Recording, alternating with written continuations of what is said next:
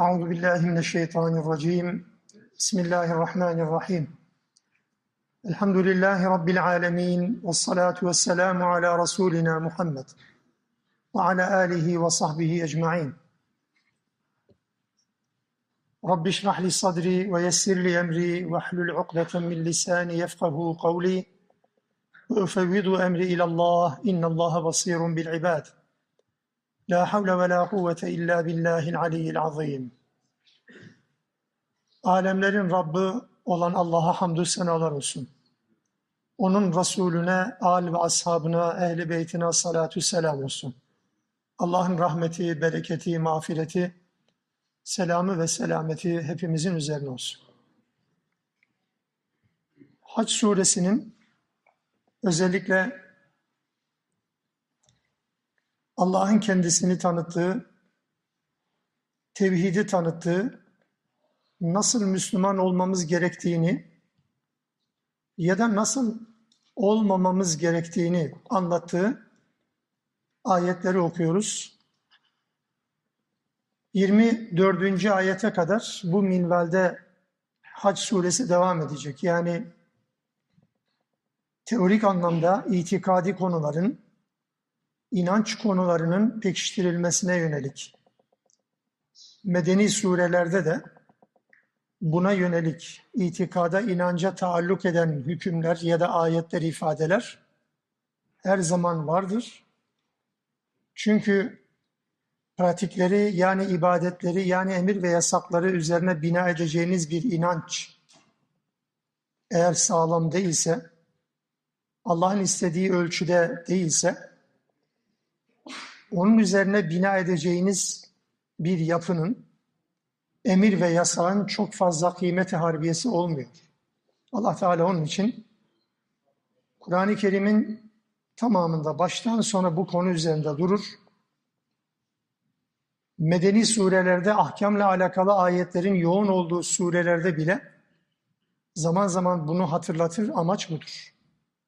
Burada da hac ve kurbanla alakalı konuya gelinceye kadar Allah Teala inançlarımızı sorgulamamızı istercesine bize talimatlarda bulunuyor. Her zaman söylediğimiz gibi bu ayetleri okurken dışarıda birilerini bu ayetin muhatabı olarak aramak yerine bu özellikler bizde var mı yok mu?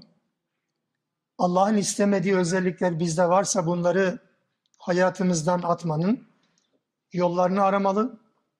Bizde varsa bunlara sebat etmek üzere devam etmeliyiz. Bu anlamda biz bu ayetleri okuyoruz, yeniden yeniden iman ediyoruz.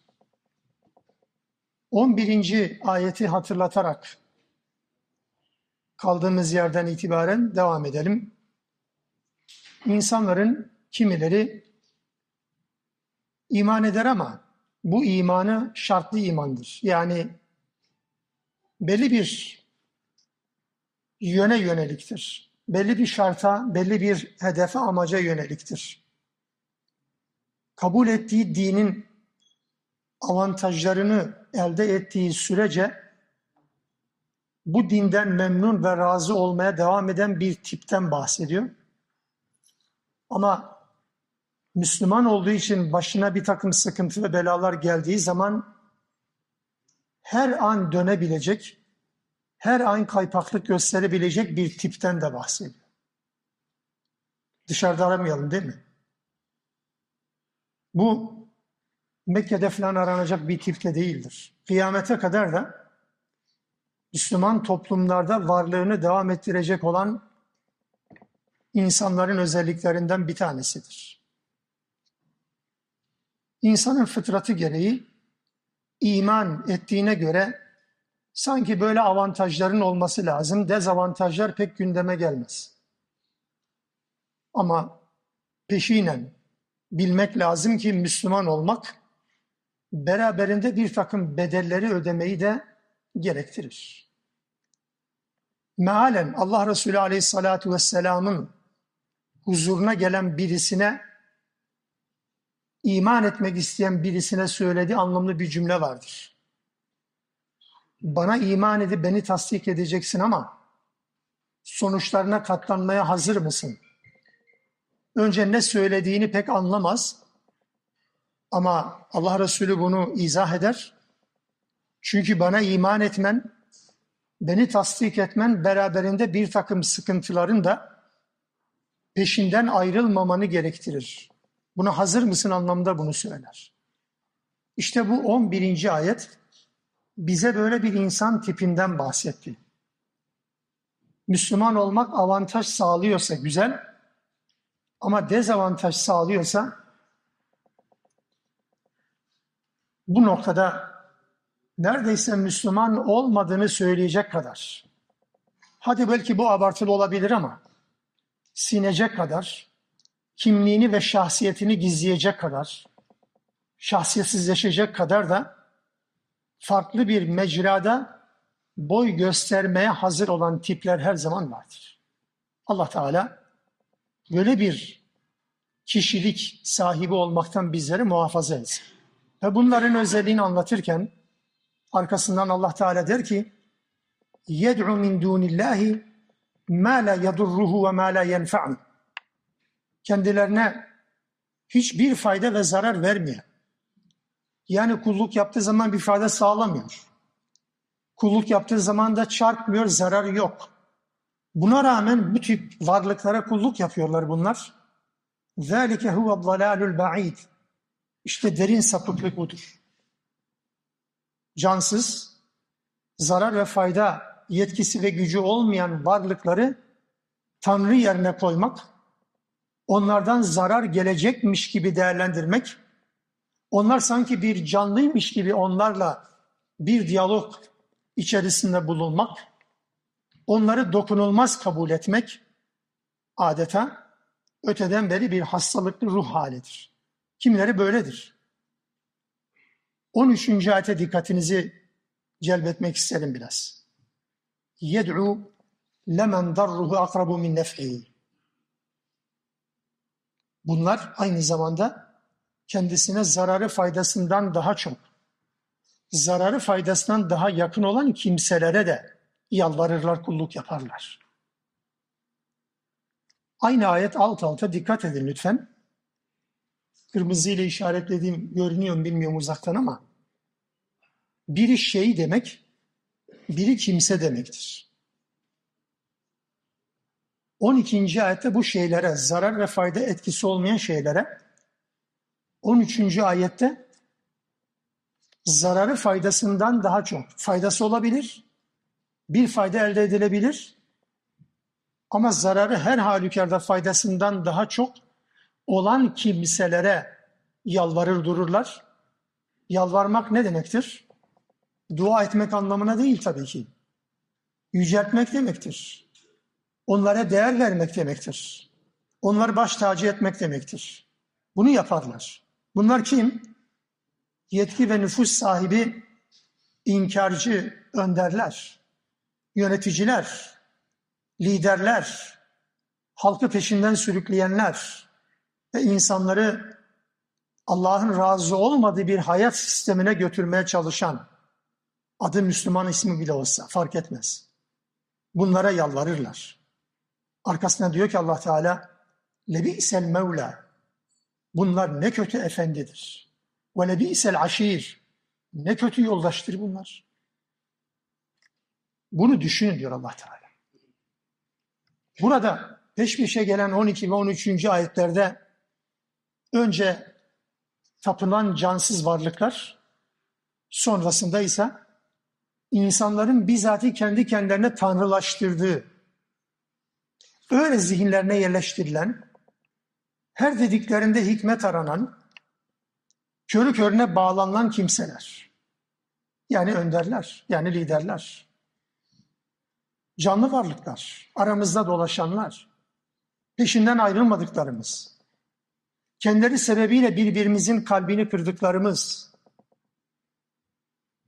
kendileri sebebiyle birbirimizin kalbini kırdıklarımız, Tanrı yerine koyulmak anlamına mı gelir?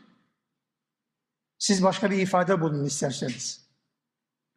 Ama neticede bir insan yanlışa götürüyor. Buna rağmen birileri eğer o yanlışa rağmen hala onun yüceltilmesi gerektiğini iddia ediyorsa orada bir tanrılık iddiası vardır. Bu adama müşrik diyelim demiyorum. Tekfirci değilim. Tekfircilik de yapmayalım. Fakat aynı noktada kesişiyoruz bakınız. Aynı noktada kesişiyoruz. Dolayısıyla kendilerine zararı ve faydası olmayan şeylere tapıyor bu insanlar. Ama beraberinde de aynı zamanda nedir? Efendileri böyle istiyor diye, beyleri, liderleri böyle istiyor diye de onların da hatırına yanlışta ısrar etmeye devam eden tipler eleştiriliyor. Bunlar imansız değildir. Sorgulayalım kendimizi. Önce ben, sonra siz. Körü körüne bağlılık yok. Mekke müşriklerden falan bahsetmiyor. Ayette ne zaman var, ne mekan var, ne şahıs var. Sadece bir inanç biçimi sorgulanıyor o kadar. Her kim buna uyuyorsa, her kim bu inanç biçimine uyuyorsa kendi inanç biçimi aynı yanlışın içerisindedir. Dolayısıyla herkes vazgeçilmez zannettiği liderlerini sorgulamalı. Sorgulanmayacak olan Allah'tır ve onun Resulüdür. Onun dışında herkesin söylediği elbette tartışılır. Hele hele yanlışsa hiçbir hikmet aranmaz. Hiçbir hikmet aranmaz. Modern dönemde bu yanlışın çok fazla içerisine düşüyoruz. Aman ha dikkat. Allah bize hatırlatıyor ve uyarda bulunuyor. Böylelerinden olmayın. Müslüman olmak tam anlamıyla teslimiyeti gerektirir. Kur'an vahyi nazil olmadan önce de cahiliye döneminde teslim kelimesi, esleme kelimesi, İslam kelimesi bundan türeyen bu kelimeler hep kullanılmıştır. Hangi anlamda? Bakın herhangi bir Kur'an, vahiy falan yokken hangi anlamda kullanılmıştır? Bir insanın en değerli varlığından vazgeçmesi için kullanılan bir kelimedir. Teslimiyet. Ve Kur'an da baştan sona bu anlamda kullanılır. Özel terimleşmiş anlamıyla Müslüman, İslam terimi kullanılır. Ama bilin ki kelimenin aslı budur. En değerli varlığımı Allah uğruna adamışım, feda etmişim. Konu bu. Bu anlamda bir teslimiyet istiyor Rabbimiz bizden. Yarım yamalak. Bazen öyle bazen böyle. Bakın beşer olarak hasbel beşer içerisine düştüğümüz yanlışlardan kurtulmanın yollarını Allah gösterir mi istiğfar vesaire yöntemlerle? Günahsızlık anlamda söylemiyorum. Ama bile bile ısrarla aynı hatanın tekrar edilmesi, devam edilmesi affedilecek bir hata değildir. Buna dikkat etmemiz lazım. Böylelerini Allah Teala kınıyor bu ayet-i kerimelerde. Buna mukabil de buna mukabil Allah Teala iman ve salih ameli bütünleştirenlere de şunu söylüyor. İnne, inna Allah yudkhilul lezine amenu ve amilus salihati cennetin tecri min tahtiyel enhar iman edip salih amelde bulunanları Allah altından zemininden ırmaklar akan cennetlere yerleştirecek. İnna Allah yef'alu ma yurid. Allah buna mahkum değil ha yanlış anlamayın. Ben iman ettim, salih amel işledim. Allah da mecbur beni cennete koyacak. Beni koymayacak da kimi koyacak demeyin. İnna Allah yef'alu ma yurid. İstediğini yapandır. Allah sorgulanmaz. Ama biz Allah'ın lütfuna, merhametine talibiz. Amellerimizle birlikte, sadece amellerimizle değil. Rabbim bizi bundan mahrum eylemesin. Ayet 15. Men kâne yazunnu en len yansurahullahu fid dünya vel ahire fel yemdüd bi sebebin ile sema sümmel yakta fel yanzur hel yüzhibenne keyduhuma yagayr. Kur'an-ı Kerim'de kardeşler bazı ayetler var. Bugün geldiğimiz noktada, yaşadığımız dönemde bizim beşer olarak kapasitemizden kaynaklanan kimi problemlerden dolayı anlaşılması güçlük yaratan ciddi bir müktesebatı, ciddi bir arka planı bilmeyi gerektiren bazı ayetler var. Mesela az önce okuduğum 14. ayet, Kur'an-ı Kerim'de çokça geçen en basit şekilde çevrilebilir, zorluk yoktur. İman edip salih amel işleyenleri cennete koyar. Çok basit bir tercümedir. Ama bazı ayetler var. Mesela bu Hac 15. ayet. Doğrusu müfessirlerin de zaman zaman kafasının karıştığı, kimin neyinin kastedildiğini netleştirilemediği, bundan dolayı da bize intikal eden bu birikimden dolayı bizim de kafamızın karıştığı ayetlerden bir tanesidir. Becerebilirsem netleştirmeye çalışacağım. Bu netleştirmenin bir tezahürü, yansıması olarak şöyle bir çeviri, uygun olan bir çeviri. Her kim Allah'ın kendisine dünyada ve ahirette yardım etmeyeceğini düşünüyorsa, bir çaresini bulup göğe uzansın da bir mesafe, bir yol kat etsin, sonra baksın bulduğu çare öfkesini giderecek mi acaba? Boşuna uğraşmasın. Neyi bahsediyor? 11, 12, 13. ayetlerde bir insan tipinden, bir inanç biçiminden bahsedildi ya. Men ya'budullaha ala harfin dedi. Şartlı. Belli bir şarta bağlı olarak Müslüman olmayı benimseyen, sıkıntı geldiği zaman zora katlanmayan, zor zamanların adamı olamayan, bu tür insanlardan bahsetti ya, zararı faydasından daha çok olan insanların peşinden sürüklenenlerden bahsetti. Bu tür insanlar, ayetin ne anlama geldiğini ifade etmek için bunu izah ediyorum.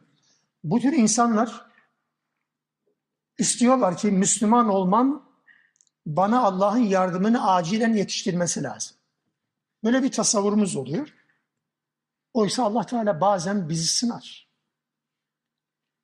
Yardımı geciktirir. En basit bir yardımı bile, en zorunlu, zaruri bir ihtiyacımızı bile giderme konusunda işler içinden çıkmaz hale gelebilir. Müslüman olur ki bu durumda bile vardır bunda bir hayır. Rabbim benim için böyle bir şey murad etmiştir diye teslim olmaktır. Ama bu tip insan ne yapar? Allah'ın yardımı gelmedi ya bu ne biçim şey. Ben boyun Allah'a kulluk yapıyorum. Ben ibadet ettikçe Allah da süründürüyor beni. Ya diyor veya düşünüyor. İşte Allah Teala diyor ki bu anlamda Allah'ın kendisine yardım etmeyeceğini düşünecek noktaya geldi. Allah'tan ümidini kesti adeta. Allah bana yardım etmiyor ya. Bu kadar ibadete hiçbir şey yok. Tamam ahiret için çalışıyoruz ama dünyada da bir karşılık olması lazım falan gibi bekliyor yardım yok. O zaman sızlanıyor, sabırsızlanıyor. Allah Teala meydan okuyor. Gücünüz yetiyorsa gökyüzüne bir meydan, bir merdiven dayayın. İp mi çekersiniz? Füze mi, roket mi yaparsınız? Elin Musk'la bir roketle Mars'a mı gidersiniz? Gidin kendinize bir çare bulun bakalım hele bu derdinizi, sıkıntınızı giderecek bir imkan var mı? Boşuna uğraşmayın. Yapamayacaksınız. İşin içerisinde çünkü Allah var. Allah'ın olmadığı bir iş güdüktür, epterdir yani son. Onun için bu ayetin anlamının en doğru anlamının bu olduğunu düşünüyorum.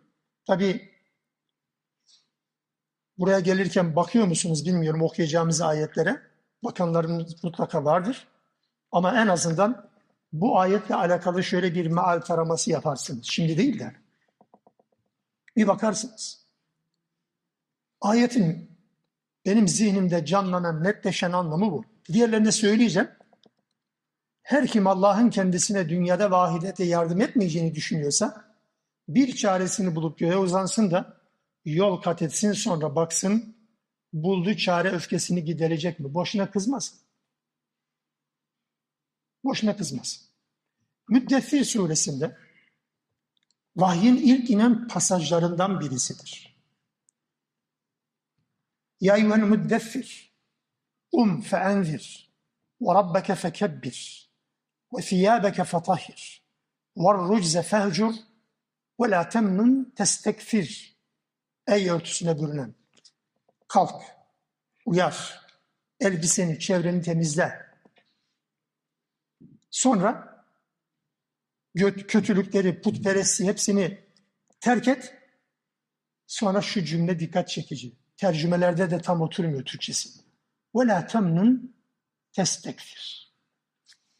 Bir şeyler beklemek ümidiyle iyilik yapma. Bu iyilik ibadet türünden olabilir, bir başkasına iyilik de olabilir. İbadet edeceğim, bir avantaj elde edeceğim diye bekleme. İnfak edeceğim, Allah arazimi bereketlendirecek diye bekleme.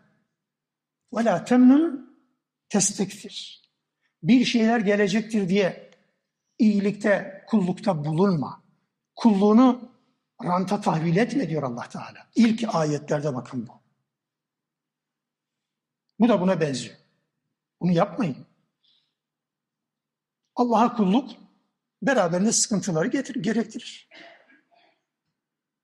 Dünyevi anlamda yapılan dünyada Allah'ın istediği için, Allah istediği için yapılan fedakarlıkların dünyevi anlamda karşılığı bütün dünya olsa bile olmuyor. Ancak cennet onu öder. Ceza da ancak cehennem öder. Bu dediğim tercüme biçimi 11. ve 12. ayetlerdeki hani o şartlı kulluk var ya Müslüman olduğum zaman avantaj sağlıyorsa iyi güzel sıkıntı geliyor. Müslüman oldukça iyi samimi oldukça sıkıntı geliyor. Bu söz konusu olduğu zaman da kaypakla başlıyor. Bu insan tipinden bahsedilen bu bağlamda yani bu iç bağlam diyoruz. Ayetlerin bağlamı. Dış bağlam dediğimiz nüzül sebebi, nüzül ortamı, Kur'an-ı Kerim'in indiği şartlar. İç bağlam, ayetin bunun iç bağlama uygun olan anlam.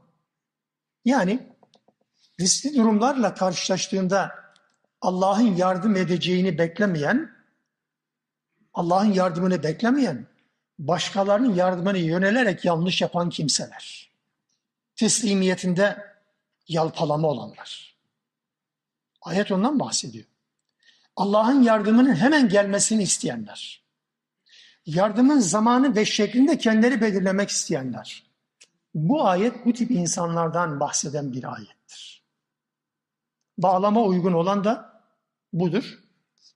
İç bağlama uygun olmayan anlama gelince meallerimize zaman zaman bunu göreceksiniz. Şöyle bir tercümeyle karşılaşırsınız. Kim Allah'ın dünyada ve ahirette peygamberine yardım etmeyeceğini düşünüyorsa bu düşünceden vazgeçsin. Eğer bu durum kendisini öfkelendiriyorsa o zaman gitsin evinin tavanına ayette geçen semayı tavan olarak algılıyor. Evinin tavanına bir ip uzatarak kendini assın. Baksın bakalım bu yaptığı iş öfkesini giderebilecek mi? diye genelde böyle bir çeviri karşımıza çıkar. Hatta şunu söylemeliyim ki bu çeviri daha çok yaygın bir çeviridir ama ayetlerin iç bağlamına, bu surenin iç bağlamına da uygun olan bir çeviri de değildir. Çünkü ayet-i kerimenin öncesinde Peygamber aleyhissalatu vesselam'dan bahseden bir cümle geçmiyor ki. Zamiri peygamber olarak tarif edelim. Dolayısıyla bu biraz zorlayıcı bir yorum şeklinde algılanıyor. Mesela Maturidi de bu noktaya dikkat çekerek der ki, şimdi diyeceksiniz yani sen mi biliyorsun, Maturidi mi biliyor? Maturidi biliyor tabii ben, ben kimim, ben kimim ki? Tamam da ama yani uymuyor kardeş. Bana bir şey anlatmıyor bu çünkü. Her kim Allah'ın Hazreti Peygamber'e asla yardım etmeyeceğini düşünüyorsa bilsin ki Allah ona yardım edecektir. Bu yardım kendisini kızdırıyorsa göğe bir ip uzatsın ve Allah'ın yardımının sebep olduğu öfkesini gidermek ve kendisini öfkelendiren olaydan rahata kavuşmak için boğazını sıksın ve kendisini öldürsün diye anlam veriyor. Veya her kim Allah'ın peygambere yardım yapamayacağını veya yapmayacağını, sözünü yerine getirmeyeceğini veya getiremeyeceğini düşünüyorsa göğe bir ip uzatsın sonra o yardımı Allah'ın peygambere göndermeyi murad ettiği yardımını durdursun, engellesin bakalım, engelleyemeyecektir, boşuna uğraşmasın diye bir yorum da yapmış. Yani az önce bir cümle kullandım. İmam Malik bin Enes'e atfedilir. Medine mescidinde Allah Resulü'nün kabrinin huzurunda konular tartışılırken eleştiriler falan geliyor. Bazı imamların görüşleri falan mezarı gösteriyor. Allah Resulü mezarını gösteriyor. Burada yatan zanın, zatın dışında herkesin söylediği eleştirilir ve tartışılır. Sadece buradaki eleştirilmez. Bitti. Onun için alimlerimiz çok güzel şeyler ortaya koymuşlardır. Onlar da bir çaba ortaya koymuşlardır. Zihninize uyuyorsa bu ama ben şahsen öbürüne daha kani olduğum için bunu özellikle önceliyorum, tercih ediyorum. Buradaki yardımla kastedilen rızık şeklinde de tercüme edilmiş. Rızık olarak. Yani Allah'ın yardımıyla kastedilen Allah'ın rızkı şeklinde de algılanmış. Rızık Allah'ın elindedir. Ona ancak Allah'ın dilemesi sonucu ulaşılabilir ve kulun kendi nasibine rıza göstermesi gerekir. Her kim rızkını verenin Allah olmadığını sanır da sabır ve teslimiyet göstermezse ben çabalarım. Karun'un dediği gibi innema utitu ala ilmin indi.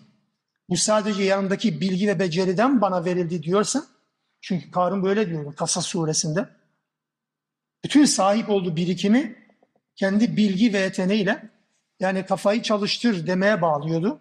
Modern bilgisini putlaştıran insan tipi gibi.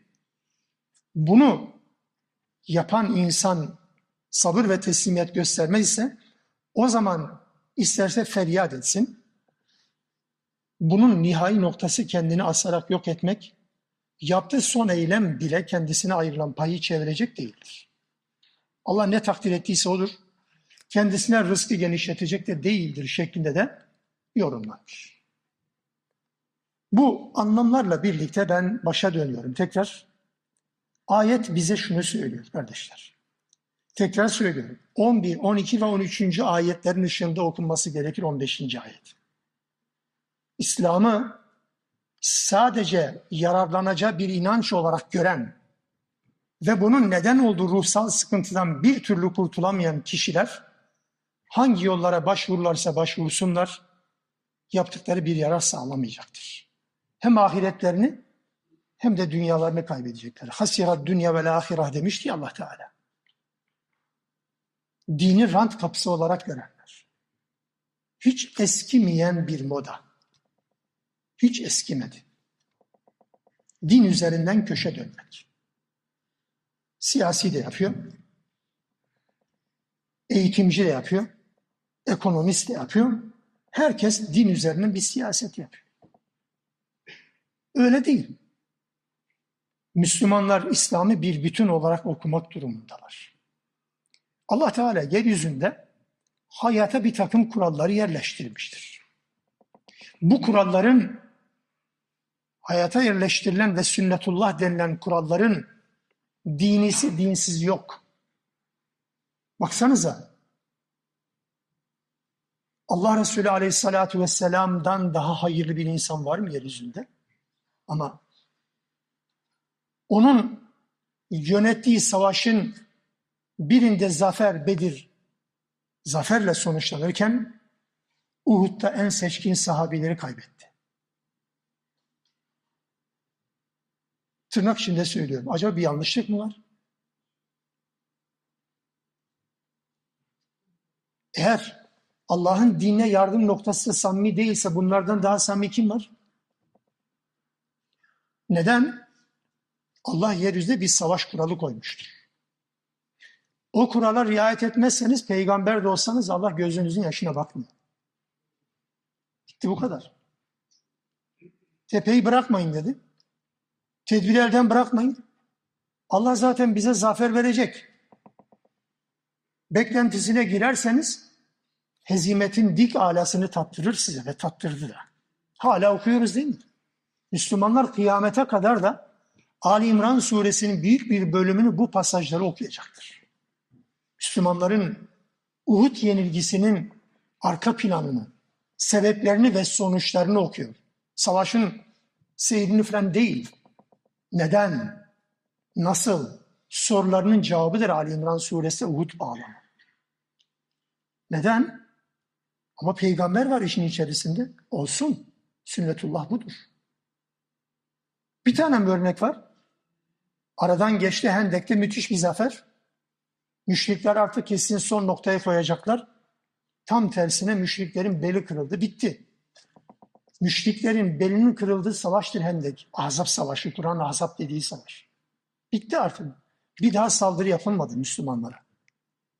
Sonra Hüneyn'de yeryüzü bütün genişliğine rağmen size dar geldi diyor Allah Teala. Nasıl yani? Peygamber ölümden kurtuldu. Ümmü Süleym kadın bir tanesi Allah Resulü'nün önünde sahabin bir tane çağırıyor. Gelin Muhammed burada gelin gelin diyor. Herkes kaçıyor çil yavrusu gibi dağılıyor. Hüneyn'de Müslümanlar hezimetin kıyısından döndüler. Allah Teala Tevbe suresi 25-26. ayetlerini kıyamete kadar okuyalım diye de bu açık cümleyi ortaya koydu. وَضَاقَتْ عَلَيْكُمُ الْاَرْضُ بِمَا رَحُبَتْ Yeryüzü bütün genişliğine rağmen size dar geldi. Kaçacak yer arıyordunuz ya. Komutanınız peygambermiş. Niye? Çünkü kuralları riayet etmediniz. Sebep neydi? Allah onda söylüyor. İz a'cebetkum kefratukum diyor. Çokluğunuz sizi böbürlendirmişti. Sayınıza güvenmiştiniz. Tabii ya. Huneyn Savaşı kadar Müslümanların sayısının çoğaldığı, silah ve tecizat anlamda yeterli olduğu başka bir savaş yoktur. O da böyle sonuçlandı. Sünnetullah budur. Onun için burada Müslüman olmak peşinen, risksiz, sıkıntısız, zor zamanların olmadığı bir hayat yaşamak anlamına gel. Ola da bilir. Olsa ne güzel bir lütuf olur. Olmadığı zaman da bilelim ki bu işin tabiatı zaten böyledir. Yanlış yapmayalım. Biz teslim olurken bu şartlarda bilmiyorduk doğrusu. Bize Müslümansınız dedi, bize Müslüman olduk o kadar. Önümüzde ne var ne yok. Bilmiyorduk. Elhamdülillah bu cemaat hiç olmasa inandı dinin kitabını biliyor, öğreniyor, okuyor. Onun için buradayız. Ama tenzih ederim size bu toplumun ben yüzde doksan desem fazla abartılı olmaz. Belki daha az rakam söylemiş olurum. Yüzde doksanı da hala Allah'ın kendilerine ne söylediği, kendilerinden ne istediğini bilmiyor. Daha da dramatik olan ne biliyor musunuz? Bilmek de istemiyor. Öğrenmek de istemiyor. İşte hali pür melalimiz bu. Onun için burada Müslüman olmak neyi gerektirir? Allah'ın kitabı bize bu anlamda ışık tutuyor. Hac suresinin bu ayetleri. Ve musibetlere karşı zor zamanlarda. Çünkü en fazla kayıplarımızın olduğu zamanlar zor zamanlar. Baskıların arttığı dönemler. Bazen bereket fazlalaşıyor, sayısal anlamda değil de samimiyet anlamda mükemmel bir samimiyet ölçüsü var. Çünkü dayak yedikçe samimileşiyoruz herhalde. Sanki öyle gibi. Ama sayısal anlamda bir şey kaybediyoruz. Şekil A'da görüldüğü gibi 28 Şubat'ta falan yani.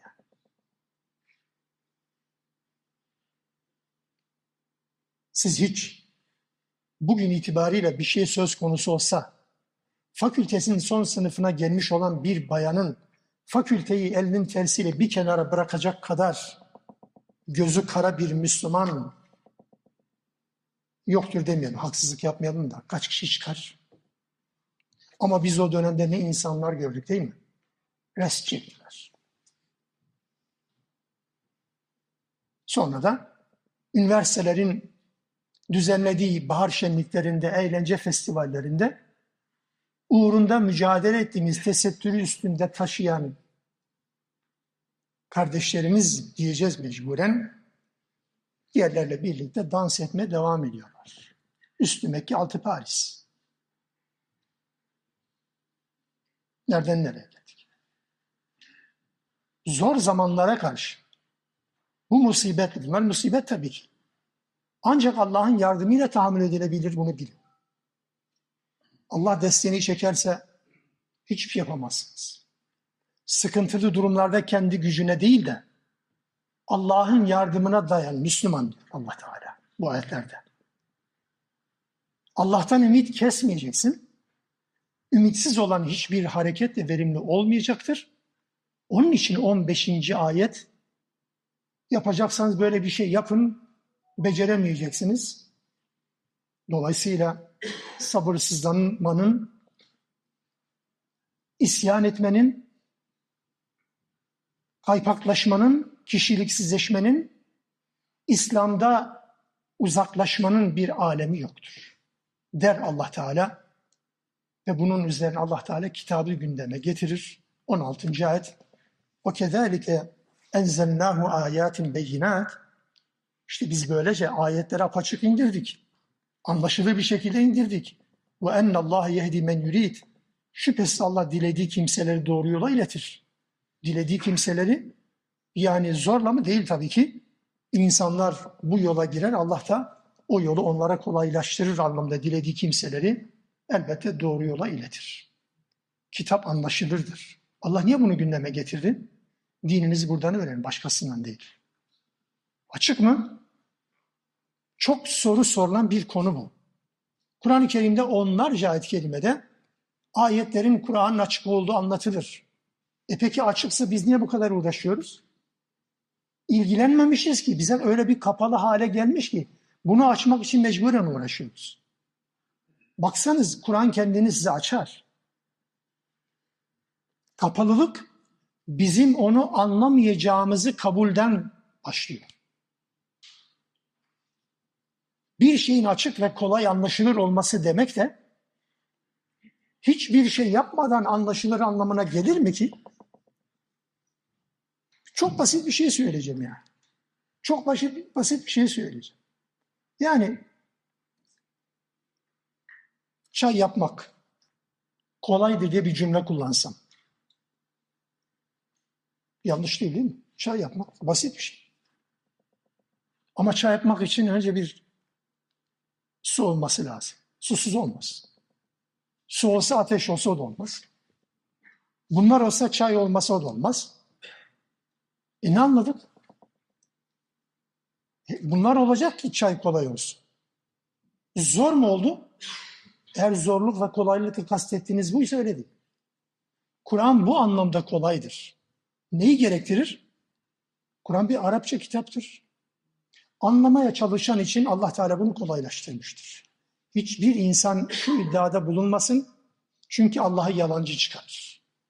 Allah Teala Kamer suresinde dört ayette dört peygamber ve kavminden bahsettiği bağlamda ayrı ayrı peş peşe der ki وَلَقَدْ يَسَّرْنَا الْقُرْآنَ لِلذِّكْرِ فَهَلْ مِنْ مُدَّكِرٍ Biz Kur'an'ı zikir için, hüküm çıkarmak için, müftü olmak için, müfessir olmak için değil ya, öğüt almak için kolaylaştırdık. Öğüt alan yok mu? Hadi bir insan da kalksın desin ki Kur'an anlamak zordur. Buyurun. Allah'a rakip çıkıyor. Allah diyor ben kolaylaştırdım. Nasıl zorlaştırmış olacaksınız ki? Bu bizim algımızla alakalı, bizim yaklaşımımızla alakalıdır. Elbette kolay olan kitabın anlaşılması kolaydır da biraz çaba sarf edeceksin, açacaksın, emek vereceksin. Emek verdikten sonra kolaylaşır. Hiçbir şey, hiçbir emek vermeden kolay değil ki zaten. Böyle bir şey dünyada yok zaten. Bunu da söyledikten sonra Allah Teala bizi kıyamete götürüyor şimdi. Kendisine kulluğa çağırıyor, tevhide davet ediyor. İnnellezîne âmenû vellezîne hâdû vessâbi'în vennasârâ velmecûs vellezîne eşrakû İnnallâhe yefsilu beynehum yevmel kıyâme İman edenler, Yahudiler, Sabi'iler, kim Sabi'iler? yıldıza tapanlar falan değil. Bu da bir din, bir inanç mensubu, sapkın bir inancın mensupları. Müntesipleri kalmamış olabilir. Sabi kelimesiyle alakalı çok farklı yorumlar var. Girmiyoruz detaylarla. Hristiyanlar, mecusiler ve müşrikler. Evet bunlar arasında Allah Teala kıyamet günü nihai hüküm verecektir. İnna Allah ala kulli şeyin şehit. Allah her şey şahittir. Hiç, hiçbir şey Allah'ın gözünden kaçmayacaktır. Neyin hükmünü verecektir? Çünkü bu inanç mensupları ya da herhangi bir inanç mensubu kendi inancının doğruluğunu diğerine göre savunur. Bu vaka böyledir. Her inanç ve düşünce, ideoloji kendisinin doğru yolda olduğunu düşünür. Bir başkasına göre çok sapkın bir inanç olabilir ama bir ikine göre çok doğru bir inanç olabilir. Biz görünmeyen bir Allah'a iman ederiz. Bu bizi canımızı, malımızı ortaya koymaktan vazgeçmemek anlamında bir inanca götürür. Ama birileri bizim bu inancımıza şaşırır. Biz canlılarımızı değil, ölülerimizi bile mezara defnederken hani korona günlerinde hatırlar mısınız? İnsanlar biraz alınıyordu cenazelerin defin biçimiyle alakalı. İnsanın ağrına gidiyor ya. Cenazeyi korken bile sanki hayattaymış gibi, sanki başın altına yastık koyacakmışız gibi, bir tarafı incinmesin gibi. Zaten ölmüş. Parçalasan da zaten duymayacak. Ama nezaket neyi gerektirir? Hürmeti değil mi? Biz böyle yaparken birileri de babası öldü. Yapması gereken en önemli tören hangisidir? Hani sizin üçüncü gün mevlitten vazgeçmediğiniz gibi var ya. Bazen geliyor böyle. Onlar da vazgeçmediği şey nedir? Kıyas yapmıyorum yanlış anlamayın. Bir ton odun alacak. Babasının üzerine yatıracak. Dökecek, yakacak ve etrafında duracak. Babasının yanmasını seyredecek. Yandı, bitti, hepsi bitti.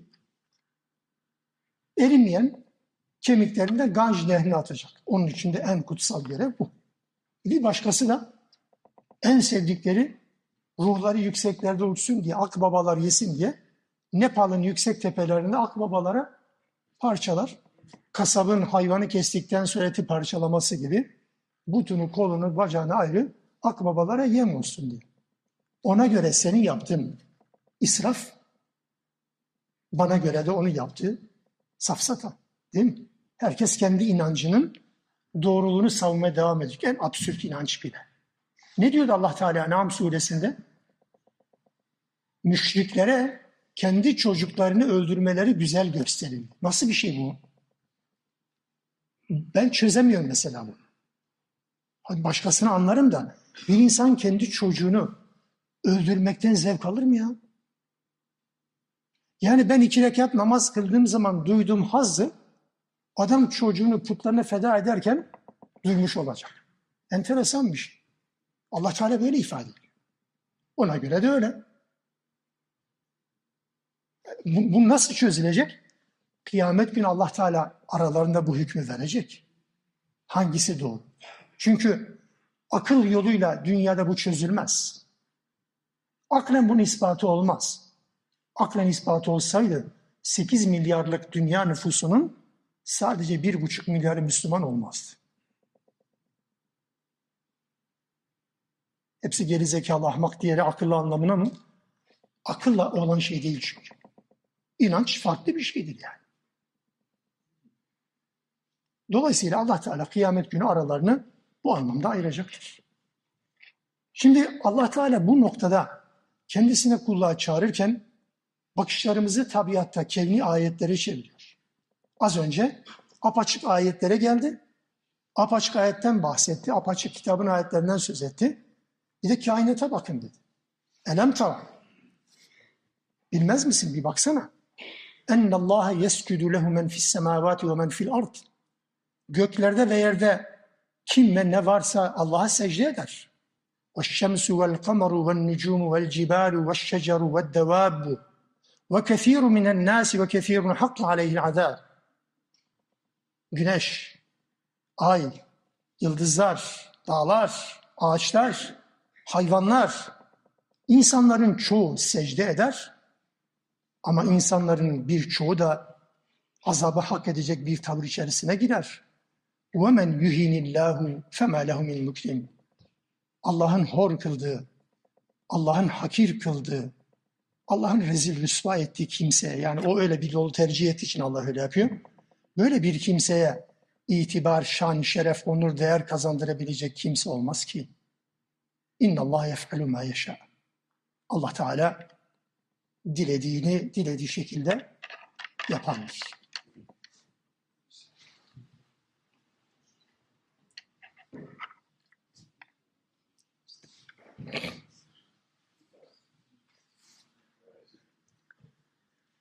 Elhamdülillah.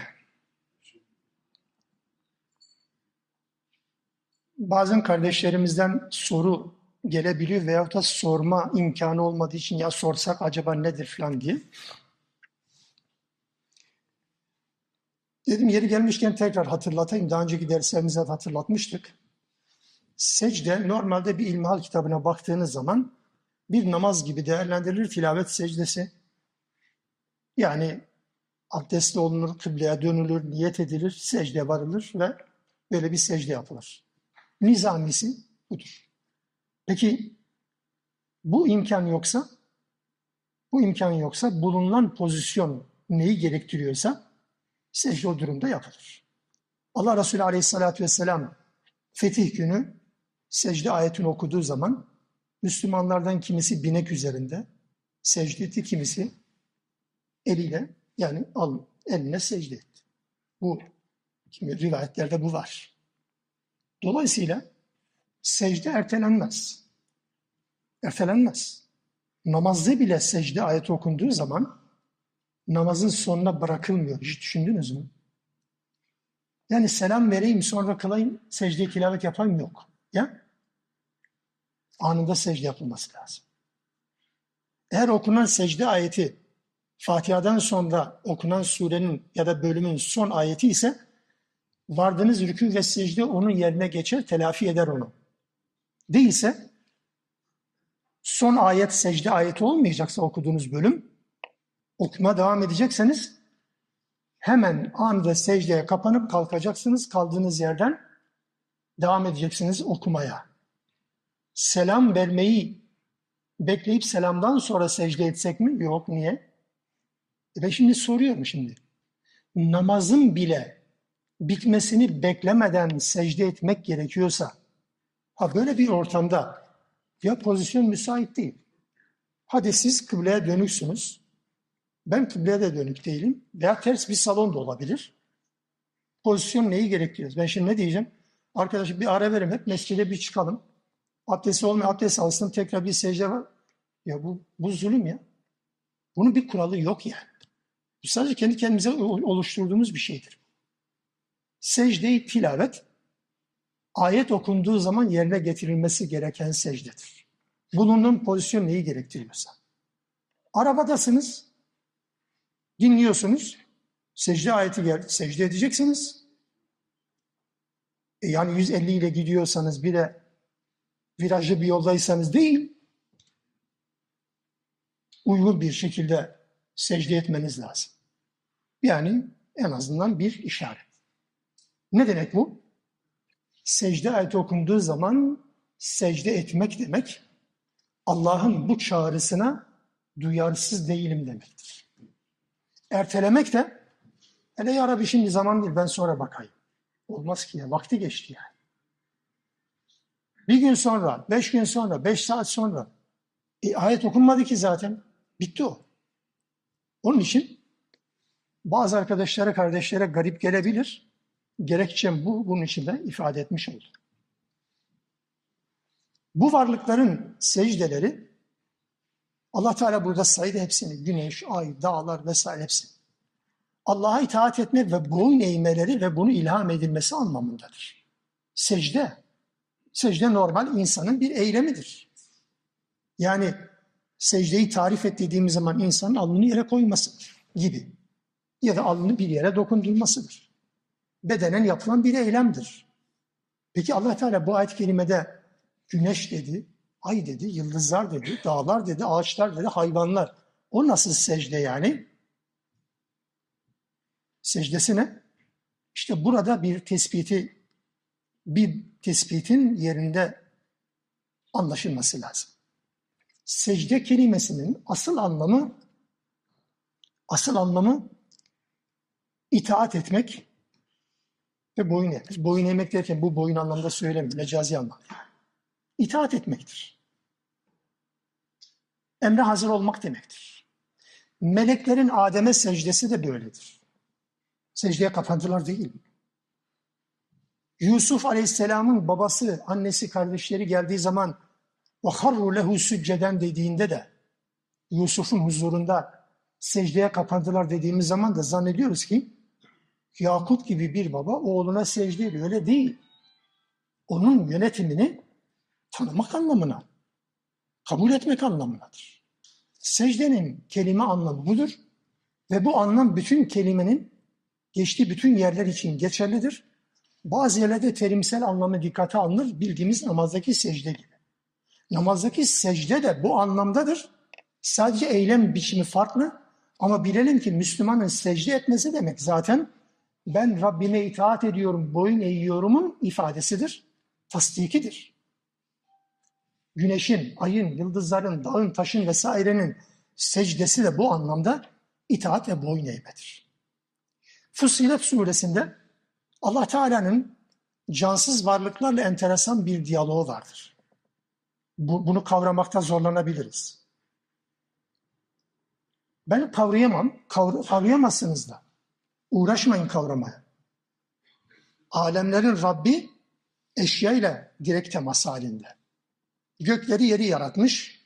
Allah Teala diyor ki ثُمَّ اسْتَوَى اِلَى السَّمَا وَهِيَ duhan. Duman halindeyken gökyüzüne yöneldi. فَقَالَ لَهَا وَلِلْاَرْضِ Daha önce yaratmış olduğu yeri ve göğü karşısına alarak onlara diyor ki İ'tiya tav'an ev kerhan isteyerek ya da zorla gelin, gelin yer ve gök kim söylüyor bunu? Alem gelin diyor. Ya isteyerek gelin ya da zorla gelin. Kaleta o ikisi dediler ki yer ve gök konuşuyor şimdi. Eteyna ta'i'in. Biz zorla değil. isteyerek geldik diyor. Allah Teala bir varlığı yaratırken o varlığa hayatı nasıl devam ettireceğinin kurallarını da ilham eder. Allah boşluk bırakmıyor ki. Allah boşluk bırakmıyor ki. Bir civciv yumurtadan çıktığı zaman o civciv nereden öğrendi yürümeyi, koşmayı vesaireyi? Allah Teala onu ilham etti ya. Bir karınca, bir arı hangi çiçekten, nerede ne var, nereden toplayacak? Nereden biliyor? Allah ilham ediyor bunu. Allah Teala'nın ilhamıdır bu. Dolayısıyla mesela bir hayvanın kendini koruma refleksini nereden kazanıyor? Allah Teala En küçük bir hayvanın bile kendi koruma özelliği var ya bu. Sivrisinek ısırıyor sizi. Siz acısını hissettiğiniz zaman vuruyorsunuz. O işini bitirmiş. Başka bir işle meşgul şu anda. Allah Teala öyle ilham, etmiş. Dolayısıyla her varlığı Allah Teala bazı kuralları ilham ediyor. Bu da itaatin de Allah tarafından bütün varlıklara ilham edildiği anlamına gelir. Türkçesi şu aslında, yeryüzünde bütün varlıklar Allah onları hangi amaca yönelik yaratmışsa bu amaca uygun hareket ediyorlar mı? İstisnasız hepsi. Bir tek kim hariç? Şu insanlar ya. O yüzden Allah Teala dedi ki insanların çoğu da azabı hak ediyor. Yeryüzünde insanın dışında kulluğunda yani Allah'ın kendisini programladığı amacın dışında seyreden bir varlık yok. Bir tek insan var Ne oluyor size? İşte secde etmemizin nedeni buydu.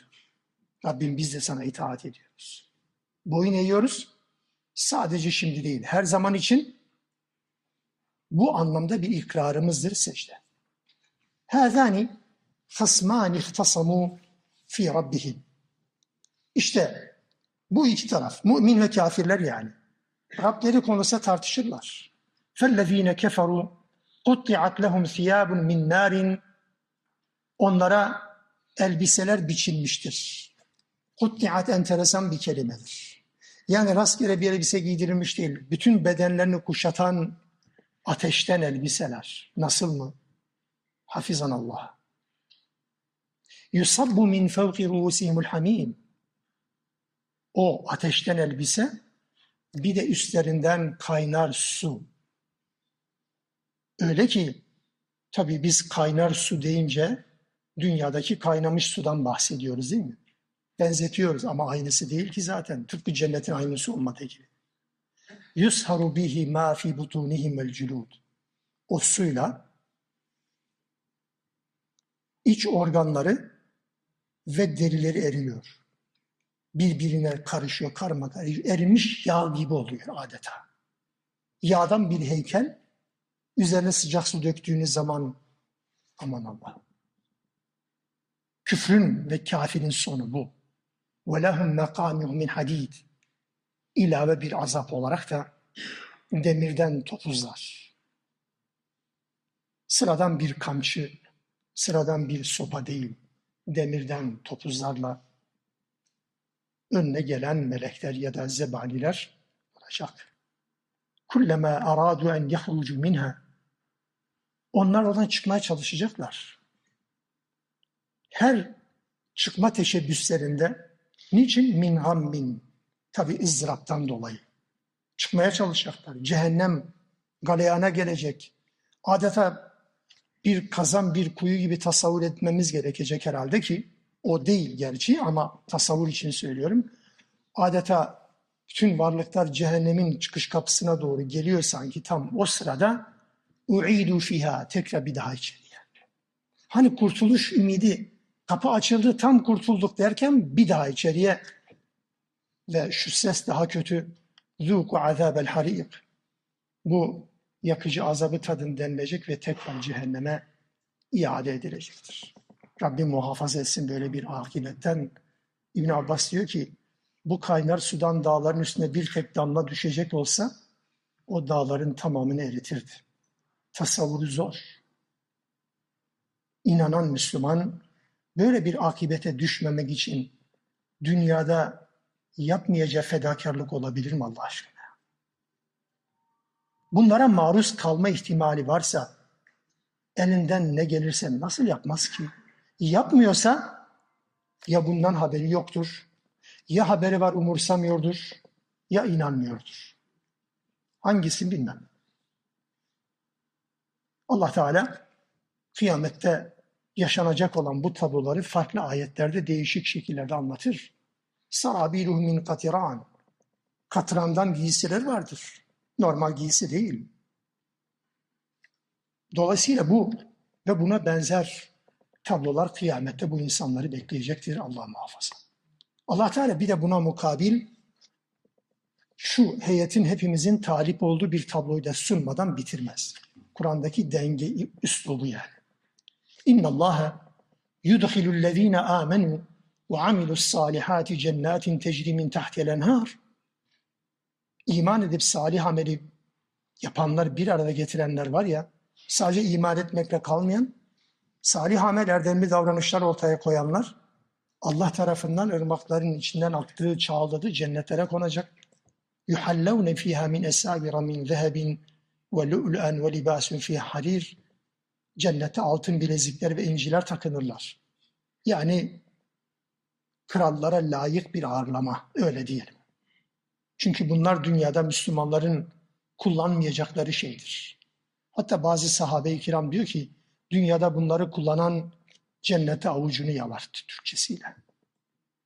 O yüzden altın benzeri şeyler hani Müslüman erkekleri için kullanılmaz, kadınlar için zinet olarak süslü iftihar vesilesi olmaması şartıyla elbette. Ama kıyamet gününde bütün bu özellikler ve güzellikler iman ve salih ameli bütünleyenler içindir. Adeta krallar ve kraliçeler gibi ağırlanacaktır. elbiseleri ipektendir. Neden? وَهُدُوا اِلَى الطَّيِّبِ مِنَ الْقَوْلِ وَهُدُوا اِلَى صِرَاطِ الْحَمِيدِ Çünkü onlar dünyadayken hem sözlerin en güzeline yöneltilmişler, sözlerin en güzeline, La ilahe illallah'a yöneltilmişler. Bunu benimsemişler. Bunu hayatlarına nakşetmişler. Bunun için mücadele etmişler. Bunun için bütün varlıklarını feda etmişler. Ve bütün övgülere layık olan Allah'ın yoluna iletilmişler de onların mükafatı budur, hak edişleri budur. Rabbim bizi bundan mahrum eylemesin. Subhanekallah ve bihamdik. Eşhedü en la ilahe illa ente estağfiruk ve etubu ileyk.